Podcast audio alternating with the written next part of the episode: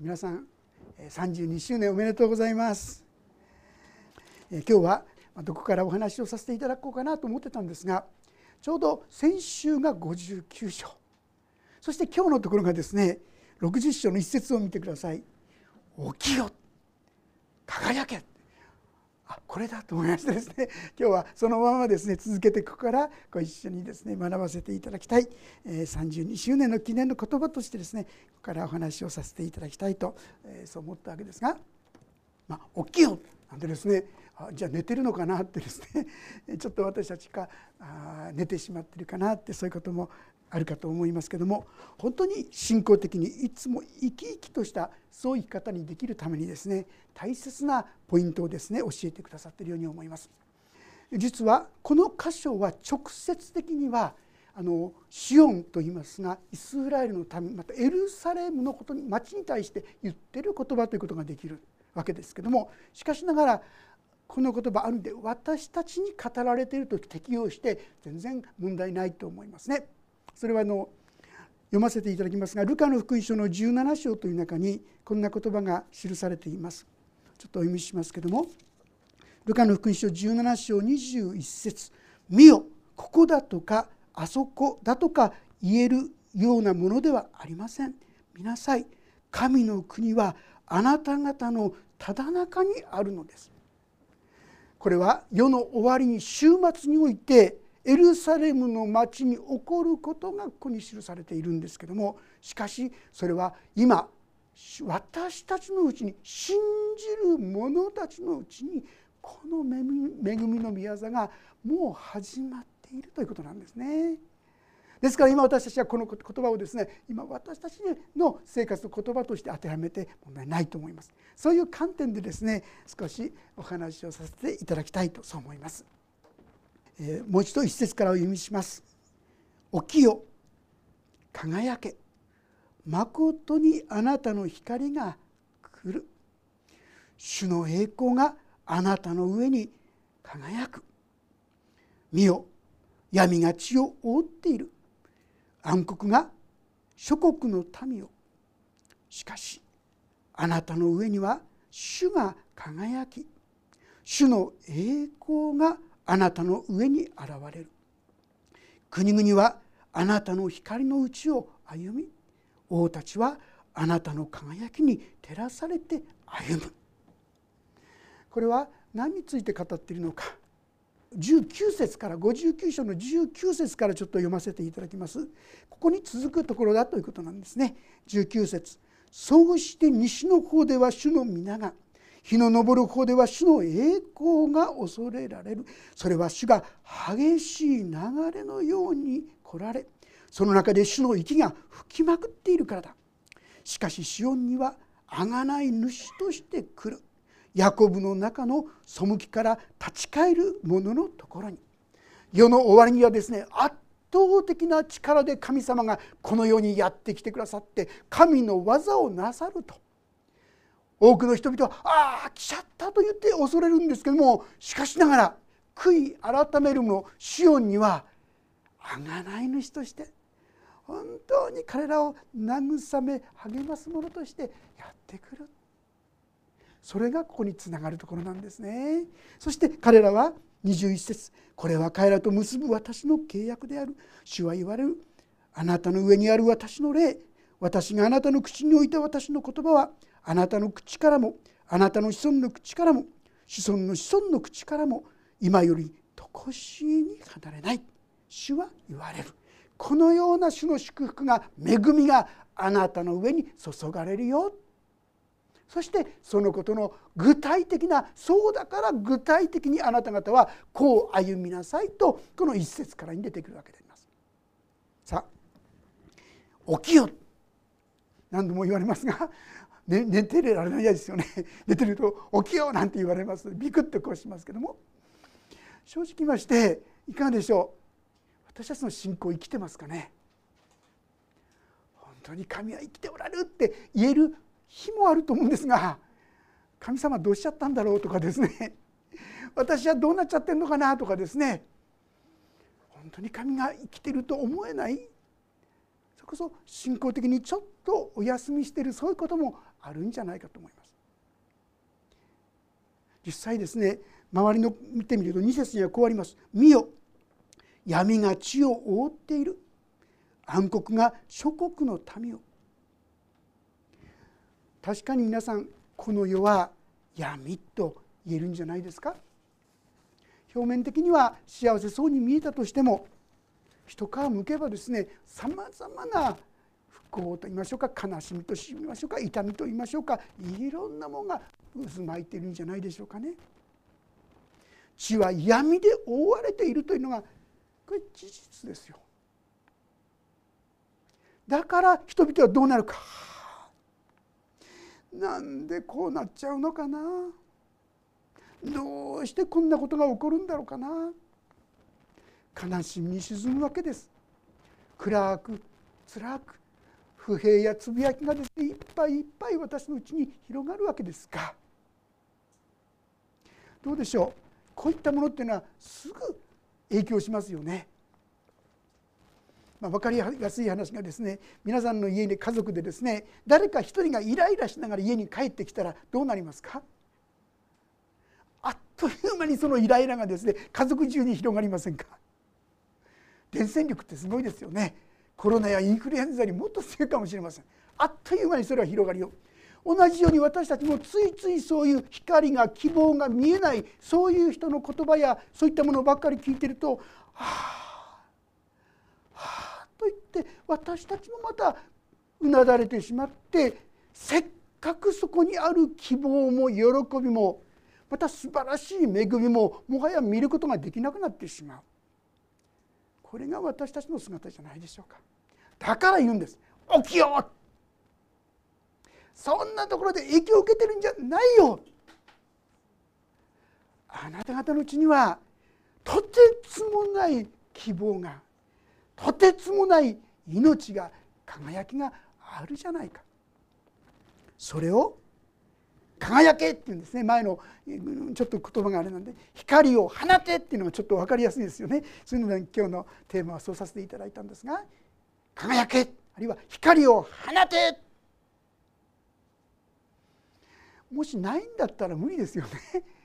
私たちがですねそういったものを持ってないんなら輝けって言ったって輝きようがないです。じゃあ私たちそういう輝き持ってるんですか？はっきり申し上げますが私たちのうちにはそんな輝けるものは何にもありませんよ。自分のうちにそういうものを持っているという人はしばらくの間ああ何にもないなってことですね教えられることがあるかもしれません。自分がなんと惨めななんと弱いなんと傲慢ななんと愚かなものかそういうことをですね知らされる必要があるかもしれません。しかし私たちではなくて私たちのうちには光なる神様が神の恵みが私たちに注がれているということです。このことを忘れないでくださいということなんです。ヨハネの福音書というところをもし開けていただければと思うんですがヨハネの福音書8章12節というところをご一緒に読んでみたいと思います。ヨハネの福音書の8章12節でありますがページが195ページですね。ご一緒に読んでみましょう。ヨハネの福音書8章12節3はいイエスは再び人々に語られた。私は世の光です。私に従う者は決して闇の中を歩むことがなく。命の光を持ちます。わかりますか皆さん？光は神様イエス様ですよ。私は世の光です。これは皆さん納得できますでしょ？イエス様光です。その通りです。しかし次に私に従うもの。イエス様に従うもの。従うって言われるとですねいやちょっと従うのはちょっと苦しいんですけどっていう人。第一に従うってことは何かって言いますとイエス・キリストを我が救い主と信じることですよ。ああ自分はなんて闇なんだろうか。なんて自分は汚い人間だろうか。罪深いものだろうか。イエス・キリストはこの私だから十字架にまでかかってくださったんだな。このことを素直に受け入れるってことですよ。これが第一に従うことです。なんか立派なことをやろうとしたりですね素晴らしい人間に自分がならなくちゃそうじゃないんです。まずイエス・キリストを我が救い主主よと言って主をお迎えすることです。その時に何が起こるかイエス・キリストを信ずるあなたの罪は全部あの十字架によって許し清められるそしてあなたのうちには神の霊精霊が宿ってくださるんですよ。そうして私たちはここにありますように私に従う者は決して闇の中を歩むことがなく命の光を持ちますというこういう人生になっていくことができるということなんです。使徒行伝の一章八節というところにですね有名な言葉で「しかし精霊があなた方の上に臨まれる時あなた方は力を受けます」そしてエルサレムユダヤとサマリアの全土および地の果てにまで私の証人になりますとこう書いてあるんですけども。いいですか？ここで言うですね精霊を受けた者は力を受けます。この力っていうのはねもともとデュナミスって言葉なんです。デュナミス。力。このデュナミスって言葉はダイナマイトのという言葉の元になった言葉ですよ。ダイナマイト。爆発的な力です皆さん。ものすごい力精霊をいただくということはものすごい力を私たちが受けたということなんです。ただそのことにあまり気づいてないんですよね。ちっちゃなちっぽけなですね恵みをいただいたような気がしてますがデュナミです。力ですよ。ダイナマイト。爆発的なそういうものを私たちはいただいたとこういうことなんです。だからその光を輝かせなさい。そうすればあなた方は決して闇の中を歩むことがない。御霊によって歩みさえするならば闇の中を歩むことがなく命の光を持つあたかも自分自身がですね輝いているかのように光り輝くことができるそういう意味で「輝け」って言うんですよ。光を放てってこう言うんですね。自分の力じゃない神の力に満たされ神の力を表しなさい私たちはですね皆さん太陽のように自ら輝いてるわけじゃないですね。ご存知ですよね。月のようですある意味で。月は自分で輝いているように見えますけどもそうじゃないでしょ。太陽の光を受けてそしてあの夜ですね赤々と結構明るいですよね。月の光だって。あのように輝かせることができる。私たちも同じです。イエス・キリストを我が救い主。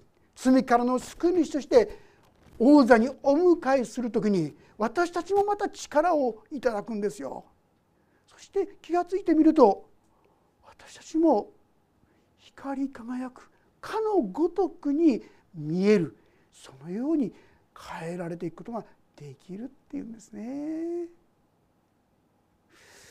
でも決してこれですね頑張ってやるってことじゃないんですよ。それやると疲れちゃいます。頑張っていい人やろうとしたらですねこんなことはもう続きません。イエス・キリストいつもいつも新たに新たにお迎えし続けると言いましょうか？心の王座にこの方に居続けてもらうことですよ。すぐに自分というものが入り込んできちゃうんですが神様どうぞ私の心座に心の王座にいつもいてくださいとですねいつも心の王座に迎え続けるんですよ。そうすると私たちも輝けるように変わっていくとこういうことなんですね。あのある人がね教会に来たい理由はどうしてかって言いますと同じ職場の中でとっても殺伐としたですねもう嫌になっちゃうような行くのが辛くなるような職場だったそうです。でもその職場の中でそんなにこう殺伐としたとこなのになんかいつもニコニコしてる人がいるんですってなんでこんなところであんなふうに明るくられるのかなって思ってある時にあなたはこんな中でどうしてそうやっていつもこうニコニコしていられるんですか？って言った時にね彼女が言ったのはちょっとこうね言ったのは私神様信じてるからってそう言ったそうですね。でもで私たちなかなかそう素直に言えないっていうんでしょうかね。私なんか実はですね、まあ、何度も言ってますが教会に行き始めた頃ですねどこ行くんです？日曜日に出かけますか？どこ行くんですか？って言った時に教会へって言えたこと一度もないんです皆さん。いつもどこ行ってんいい機会でしょ？証のいい機会ですよね。なのに私は「えー、ちょっと」って言ってねごまかして教会に行くんですよ。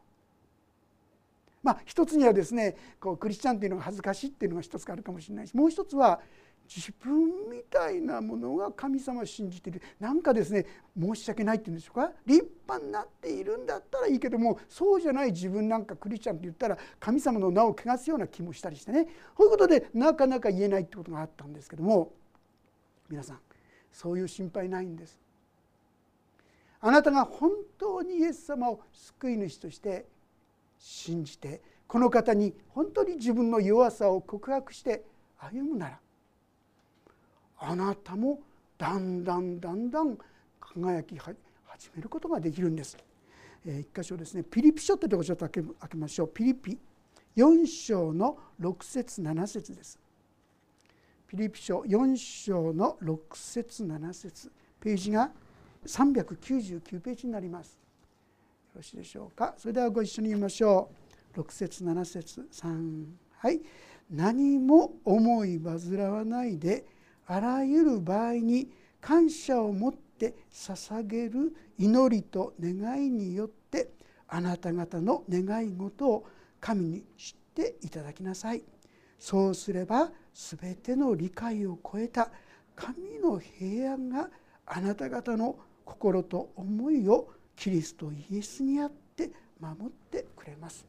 私みたいなものが祈ったってダメなんじゃないかな。もっと立派な人だったらあの人だったらこういう人だったらそんなこと余計なこと考える。必要ないんです。こんなひどい自分がですね神様に祈ったってそんなことも考える必要ない。もしあえて言うならああこんな愚かなものなのにあなたは憐れんでくださるんですね。感謝しますでこれでいいですよ。これが感謝を持って捧げる祈りと願いという意味ですよ。こんな私をも許してくださる憐れんでくださる救ってくださる感謝します。そして次に何が必要ですか？あなた方の願い事を神に知っていただきなさい。心配事でも自分がどんなにダメかっていうことでもこれからどうしていいかわからないという不安でも何でもかんでももういっぱいいっぱい申し上げることです。人にはですねもうそれ以上言わないでなんて言われることがあるかもしれませんけども神様は決してそんなこと言いません。求めすぎるなんてですね神様は言わない。神様が言ってる言葉はあなた方は求めなさすぎますとは言っていますよ。もっともっと皆さんの心の内をですね本当の願いを申し上げることが大切かと思いますね。これはですね私あれしてほしいこれしてほしいってそういうことを願っもしかしたらそんなことよりもあなたの心の本当の願いは私を満たしてほしいとかね心に本当の満足喜びを与えてほしいとかね本当の願い事をぜひ神に本当の心の思いを神様に申し上げてほしいんですよ。人間って複雑っていんでしょうかね。ですからなかなか本音が出てきませんね。普通でもですね表と裏がありますよね。ちょっと難しいと表と裏にさらに奥があってですね。さらに難しいとその奥の奥があってですね。そこが出てこないと実は本音が出てこない。自分は一体何がどれが本当の自分かわからない。こういう人は結構多いですよ。そういう自分の本音を神様に申し上げていくことです。そしてその心の願いをつまびらかに一つ一つですね神様に申し上げていくそうすると何が起きますか？7節の言葉ですけどもそうすれば全ての理解を超えた神の平安があなた方の心と思いをキリストイエスにあって守ってくれます。なんだかわからないけども皆さんが本当に心のですね思いを打ち明けられると神様に。なんか心がちょっとずつ楽になっていくんですよ。平安になっていくんですよ。人はこれを見るんですよ。表面的なものじゃない。立派なことやってる。そうじゃない。あなたと神様との関係の中でそこで与えられる平安。そこで持つ安心感。穏やかな心。これを見る時に人々はああ私もなんかそれを知りたい持ちたいそんな思いになっていくんです。だからいいですか？あなた方は神の恵みを受けたものじゃありませんか他の神を知らない人のように「はあはあ」と言ってがっかりばけだけじゃなくていや神様はこっから立ち直らせてくださるのよと言ってですね神様を見上げる。希望あ輝きを表すものになろうじゃありませんか。なりまなりましょうよとこう言ってくださっているんですね。まことにあなたの光が来る。主の栄光があなたの上に輝く。これは何ですか？先ほど言いましたね。イエス様をあなたが救い主として心の王座にお迎えすることです。そしてこの方につまびらかに何でもかんでもこんなこと言ったら失礼だから申し訳ない。そんなことはありません。何でもかんでも愚痴ったらよろしい。こうです。ああですと文句言ったらよろしい。不思議なことにすればするほど皆さんの心が穏やかになっていくんですよ。だからあなたは主の栄光があなたの上に輝く。よろしいですか？あなたはこのようになれるものとなっているんですよ。だから他の悪い影響から逃れてて真の輝きに入りなさい。身落ちが闇を覆っている。暗黒が食の民を。そうです。それが事実。この世はそういうものですよ。でもあなたはそれに惑わされることなくあなたのうちに与えられた驚くべき爆発的な恵みと祝福をしっかりと見上げなさいとこういうわけであります。そうするとどういうことが起きるか。3節。国々はあなたの光のうちを歩み王たちはあなたの輝きに照らされて歩むって皆さん伝道なんて私そんなむちゃむちゃできないできないってな立派な言葉でしゃべるのが伝道じゃないんですよ。私たちが本当に苦しかったのに嘆いてたのに祈ってたらこうなっちゃったのよとかねそれでいいんですよ。神様によって慰めを受け励ましを受ける力をいただく。これが本当の伝道なんです。そういう輝きに人々は惹かれてくるっていうんです。あああの人は何でああいうふうにこの困難の中で希望を持って歩めるのか。先ほどの人のようですよ皆さん。あなたが真にこの恵みに生きることが実に伝道の基本なんですよね。だから次言います。4節。目を上げて辺りを見渡せ。彼らは皆集まってあなたのもとに来る。あなたの娘たち息子たちは遠くから来る。娘たちは脇に抱かれながらとあります。皆さんの周りをですね見てください。自分のことばっかり気にしてる人は自分の問題とか自分の悲しみとか自分の痛みとかそんなことばっかりがもう気になっちゃってますけども周りを見てください。あなたはそれでもイエス様によって慰めを受けることができるんですよ。祈ることができるんですよ。そんなこともできないで苦しんでいる人が実は周りにはいっぱいいるんですよ。表面上は何にもないかのように見せかけてますでも一皮むけば本当は辛くて悲しくてどう生きていいかわからないで悩んでる人がいっぱいいるんですよ。私たちが本当に神様にそのようなことを申し上げていく時にああの人あこの人もだああっちにもいたあこっちにもいた実はそういう方々が日本人はなかなかクリスチャンにならないなんて言いますけども実はそういうふうにあえいでいる人苦しんでいる人がいっぱい本当はいる。でも私たちは自分のことばっかりが気になっちゃっててそういう人のことが全然目にも心にも止まらないそうなってはいないでしょうかね。私たちが今言ったように自分自身がこの神様の恵みに預かっていく時になんとそのような人たちに真の希望を与える存在になっていくことができるわけであります。彼らは皆集まってあなたのもとに来るあなたの息子たちはとか娘たちはこれ世界の人々がというような言い回しの言葉なんですけども多くの人々が周りにやってくるすごいことがですね世の終わりにもっともっと多くの人々が救われてくるという一つの約束でもあろうかと思います。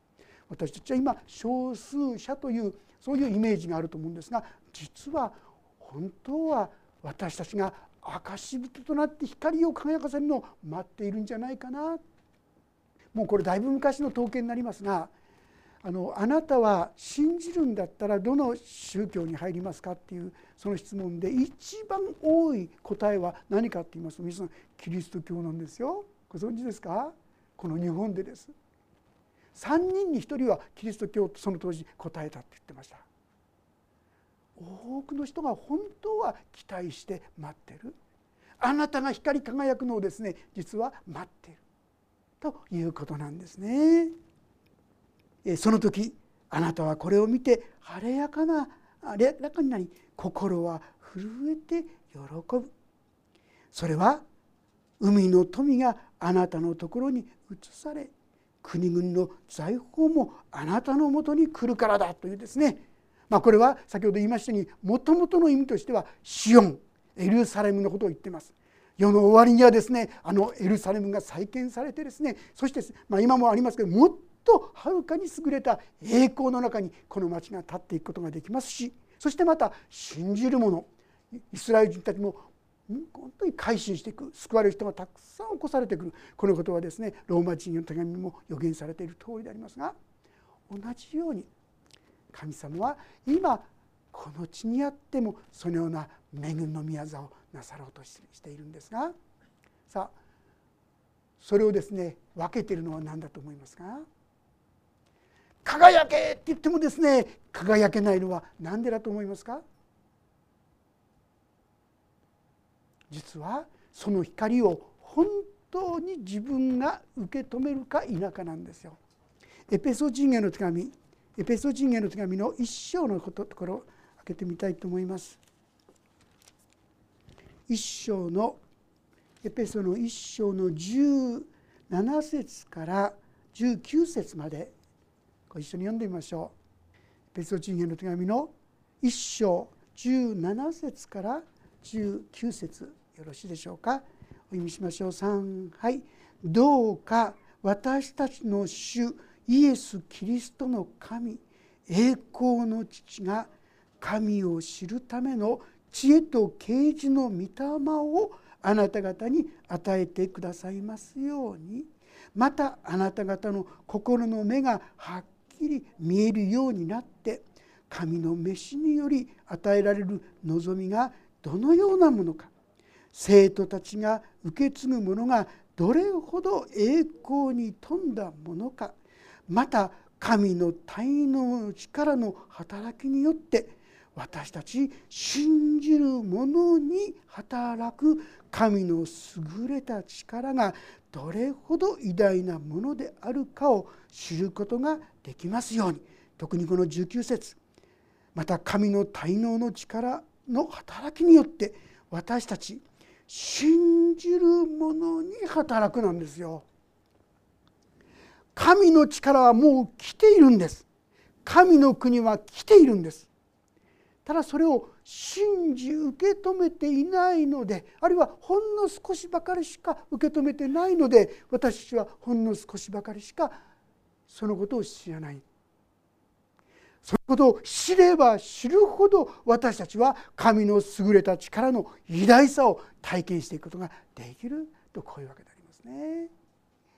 私たちは聖書が語っていることをもっともっと素直にそのまんま受け止めてああそうかそれなら神様もっとこうしてくださいああしてください大胆に神様に近づこうではありませんかそして「起きよ!」ああ眠ってたなってね気づかされましょう起きてこの神の偉大な恵みと力に私たちも一歩踏み出して神様その恵みに預からせてくださいとですね神様に近づこうではありませんか神様がそのようにして私たちをもっともっと素晴らしい神様の栄光の世界へと引き上げようとしてくださっていることを本当に体験し味わっていきたいと思います。身内が闇を覆っている。暗黒が諸国の民を。しかしあなたの上には主が輝き主の栄光があなたの上に現れる。この恵みともに預かっていきたいと思います。そうですね。一つだけちょっと付け加えさせていただきますがレーナ・マリアさんって方覚えてますか？あの生まれながらですね両手がなかったんですよね。そして片方の足も短かった。見たことがあると思うんですね。仙台にもきっとして大きな素晴らしい賛美をしてくださいましたよ。テレビにも出たことがありましたね。でそのテレビのある司会者がですね彼女を見て、まあ、彼女は素晴らしい賛美をしてますがパラリンピックにも出られてねで3位確か銅メダルを取ってるんですよね。まあ何でもできますね。ピアノも足だけですよ。手がないんですが足でピアノも弾きますしもちろん編みのものをしますよ。皆さんやってますか？何でもできます。でその時に司会者がですねマリアさんに聞いたんですあなたはそんなですね不自由な体をしているのにどうしてそんなふうに明るくしていられるんですか？って言ったんです。だまず言ったのは私は何も不自由してませんってですね。確かに足でですね何でもできるんですよ。字も書くしね料理もできるしね何でもできるんですよ。車も運転するしね。で第一神様は私にいっぱいいっぱい良いものをたくさんたくさんくださってるんですってですから喜ばざるを得ないでしょうってですね 普通で言えばなんでこんなひどい私がこんな環境がこんなひどい体を持った私がとかいくら嘆いてもですね仕方がない人ですが彼女はそれを喜びの源にさせてたんですね。私たちが神にはなことでもできるのです。そして神様は光を輝かせよう。とその私たちの上に光を輝かせようとしてくださって。このことをしっかり受け止めてマリアさんと共に私たちも本当に喜んでいますと言えるような歩みにともに導かれていけたらと思います。お祈りをいたします。神様私の周りには闇がたくさんあります。そして苦しんでいる人がたくさんいます。でも私たちにはそれが目に入らなくて自分の問題や自分のことばっかりでいっぱいになります。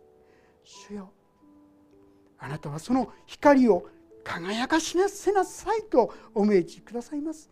起きようとお命じになられます。そうです。私の信仰は本当に眠っています。あなたがどんなにすごいものを与えてくださっているか主を忘れてしまっているのです。